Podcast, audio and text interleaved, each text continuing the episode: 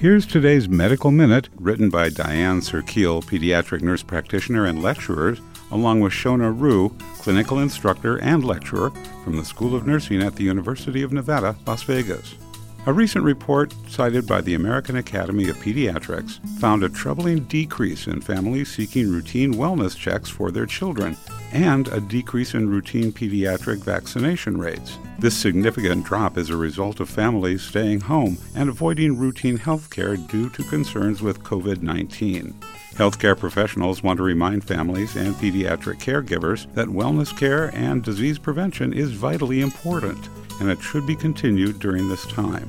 Routine vaccines and checkups should not be delayed, but rather regularly scheduled to maintain a healthy pediatric population.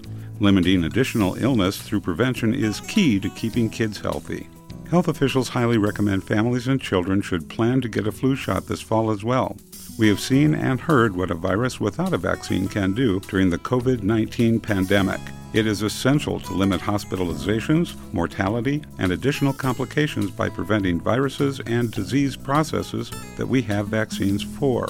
The flu strains change each year, so annual flu shots are our best prevention in treating influenza.